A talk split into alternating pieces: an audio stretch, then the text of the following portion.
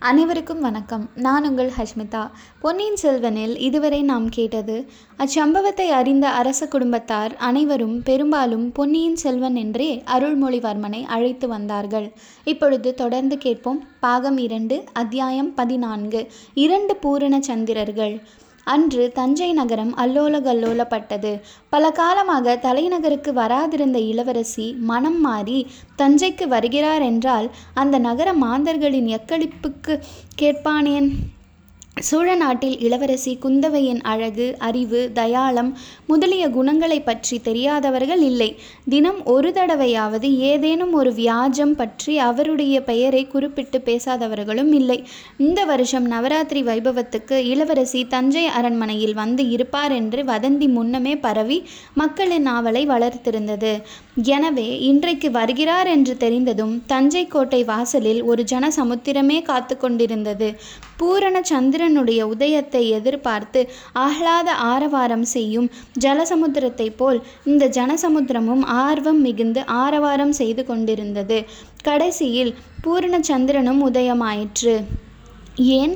இரண்டு நிலாமதியங்கள் ஒரே சமயத்தில் உதயமாயின.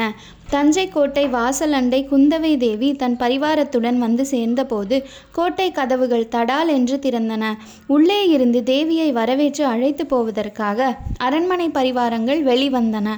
அந்த பரிவாரங்களின் முன்னிலையில் இரு பழுவேட்டலை அரையர்களும் இருந்தார்கள். அது மட்டுமல்ல அவர்களுக்கு பின்னால் முத்துப்பதித்த தந்த பல்லக்கு ஒன்றும் வந்தது. அதன் பட்டுத்திரைகள் விலகியதும் உள்ளே பழுவூர் இளையராணி நந்தினி தேவியின் சுந்தர மதிவதனம் தெரிந்தது. குந்தவை யானையிலிருந்தும் நந்தினி பல்லக்கிலிருந்தும் இறங்கினார்கள். நந்தினி விரைந்து முன்னால் சென்று குந்தவைக்கு முகமன் கூறி வரவேற்றாள். அந்த வரவேற்பை குந்தவை புன்னகை புரிந்து அங்கீகரித்தாள்.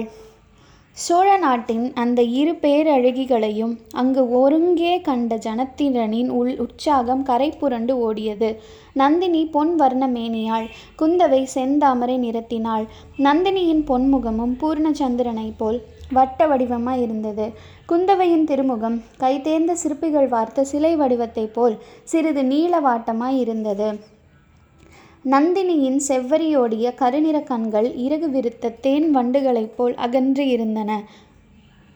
குந்தவையின் கருநீல வர்ண கண்கள் நீலோத்பலத்தின் இதழைப் போல் காதளவு நீண்டு பொழிந்தன. நந்தினியின் மூக்கு தட்டையாக வழுவழுவென்று தந்தத்தினால் செய்தது போல் திகழ்ந்தது.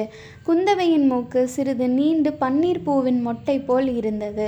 நந்தினியின் சிறிது தடித்த இதழ்கள் அமுதம் ததும்பும் பவிழச் செப்பை போல் தோன்றியது. குந்தவையின் மெல்லிய இதழ்களோ தேன் பிளிற்றும் மாதுளை மொட்டென திகழ்ந்தது. நந்தினி தன் கூந்தலை கொண்டை போட்டு மலர் செண்டுகளைப் போல் அலங்கரித்து இருந்தாள். குந்தவையின் கூந்தலோ இவள் அழகின் அரசி என்பதற்கு அடையாளமாக சூட்டிய மணமகுடத்தை போல் அமைந்திருந்தது. இப்படியெல்லாம் அந்த இரு வனிதாமணிகளின் அழகையும் அலங்காரத்தையும் தனித்தனியே பிரித்து ஒப்பிட்டு பார்த்து எல்லோரும் மகிழ்ந்தார்கள் என்று சொல்ல முடியாதுதான். ஆயினும் பொதுப்படையாக இருவரும் நிகரில்லா சௌந்தரியவதிகள் என்பதையும் அங்க அமைப்பிலும் அலங்காரத்திலும் மாறுபட்டவர்கள் என்பதையும் அனைவருமே எளிதில் உணர்ந்தார்கள். நந்தினியின் பேரில் அதுவரையில் நகர மாந்தர்களுக்கு ஓரளவு அதிருப்தி அதிருப்தியும் அசூயையும் இருந்து வந்தன. குந்தவை பிராட்டியை ஒவ்வொருவரும் தங்கள் குலதெய்வமென பக்தியுடன் பாராட்டினார்கள். ஆனால் இப்போது பழுவூர் இளையராணி கோட்டை வாசலுக்கு வந்து இளைய பிராட்டியை வரவேற்று மக்களுக்கு மிகுந்த குதூகலத்தை விளைவித்தது. மக்கள் இவ்விதம் மகிழ்ச்சியில் ஆழ்ந்திருக்கையில் நந்தினிக்கும் குந்தவைக்கும் நடந்த சம்பாஷணை மின்னலை மின்னல் வெட்டும் தோரணையில் அமைந்தது. தேவி வருக வருக எங்களை அடியோடு மறந்து விட்டீர்களோ? என்று நினைத்தோம். இளைய பிராட்டியின் கருணை எல்லையற்றது என்பதை இன்று அறிந்தோம் என்றாள் நந்தினி. அது எப்படி ராணி? தூரத்தில் இருந்தால் மறந்துவிட்டதாக அர்த்தமா? நீங்கள் பழையாறைக்கு வராதபடியால் என்னை மறந்துவிட்டதாக வைத்துக்கொள்ளலாமா என்றாள் குந்தவை. தேன்மலரை நோக்கி வண்டுகள் தாமே வரும். அழைப்பு வேண்டியதில்லை. அழகிய பழையாறைக்கு யாரும் வருவார்கள். அந்த அவலட்சணமான தஞ்சை கோட்டைக்கு தாங்கள் வந்தது தங்கள் கருணையின் பெருமை அல்லவா? அது என்ன? அப்படி சொல்லிவிட்டீர்கள். தஞ்சைபுரியை அவலக்ஷண நகரம் என்று சொல்லலாமா? இங்கே சௌந்தரத்தையே சிறைப்படுத்தி வைத்திருக்கும் போது என்றாள் இளைய பிராட்டி. நானும் அப்படித்தான் கேள்வியுற்றேன்.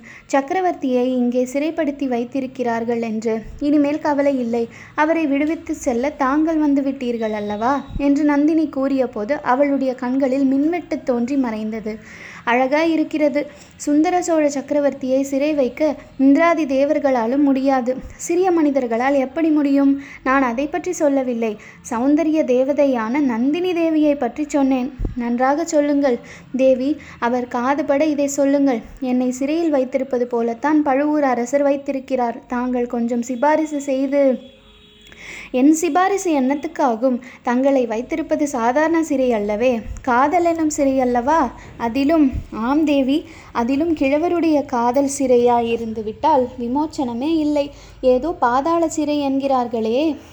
அதில் அடைக்கப்பட்டவர்களாவது வெளிவரக்கூடும். ஆனால் ஆமாம் ராணி அதிலும் நாமாக போட்டுக்கொண்டு கொண்ட விலங்காயிருந்தால் நாமாக தேடிச் சென்ற சிறையாயிருந்தால் விடுதலை கஷ்டமானதுதான். சீத்தை கண்ணகி நலாயினி சாவித்ரி வழியில் வந்தவர்கள் விடுதலை தேடவும் மாட்டார்கள். அதோ அங்கே என்ன அவ்வளவு கூச்சல்? என்றாள் குந்தவை பிராட்டி.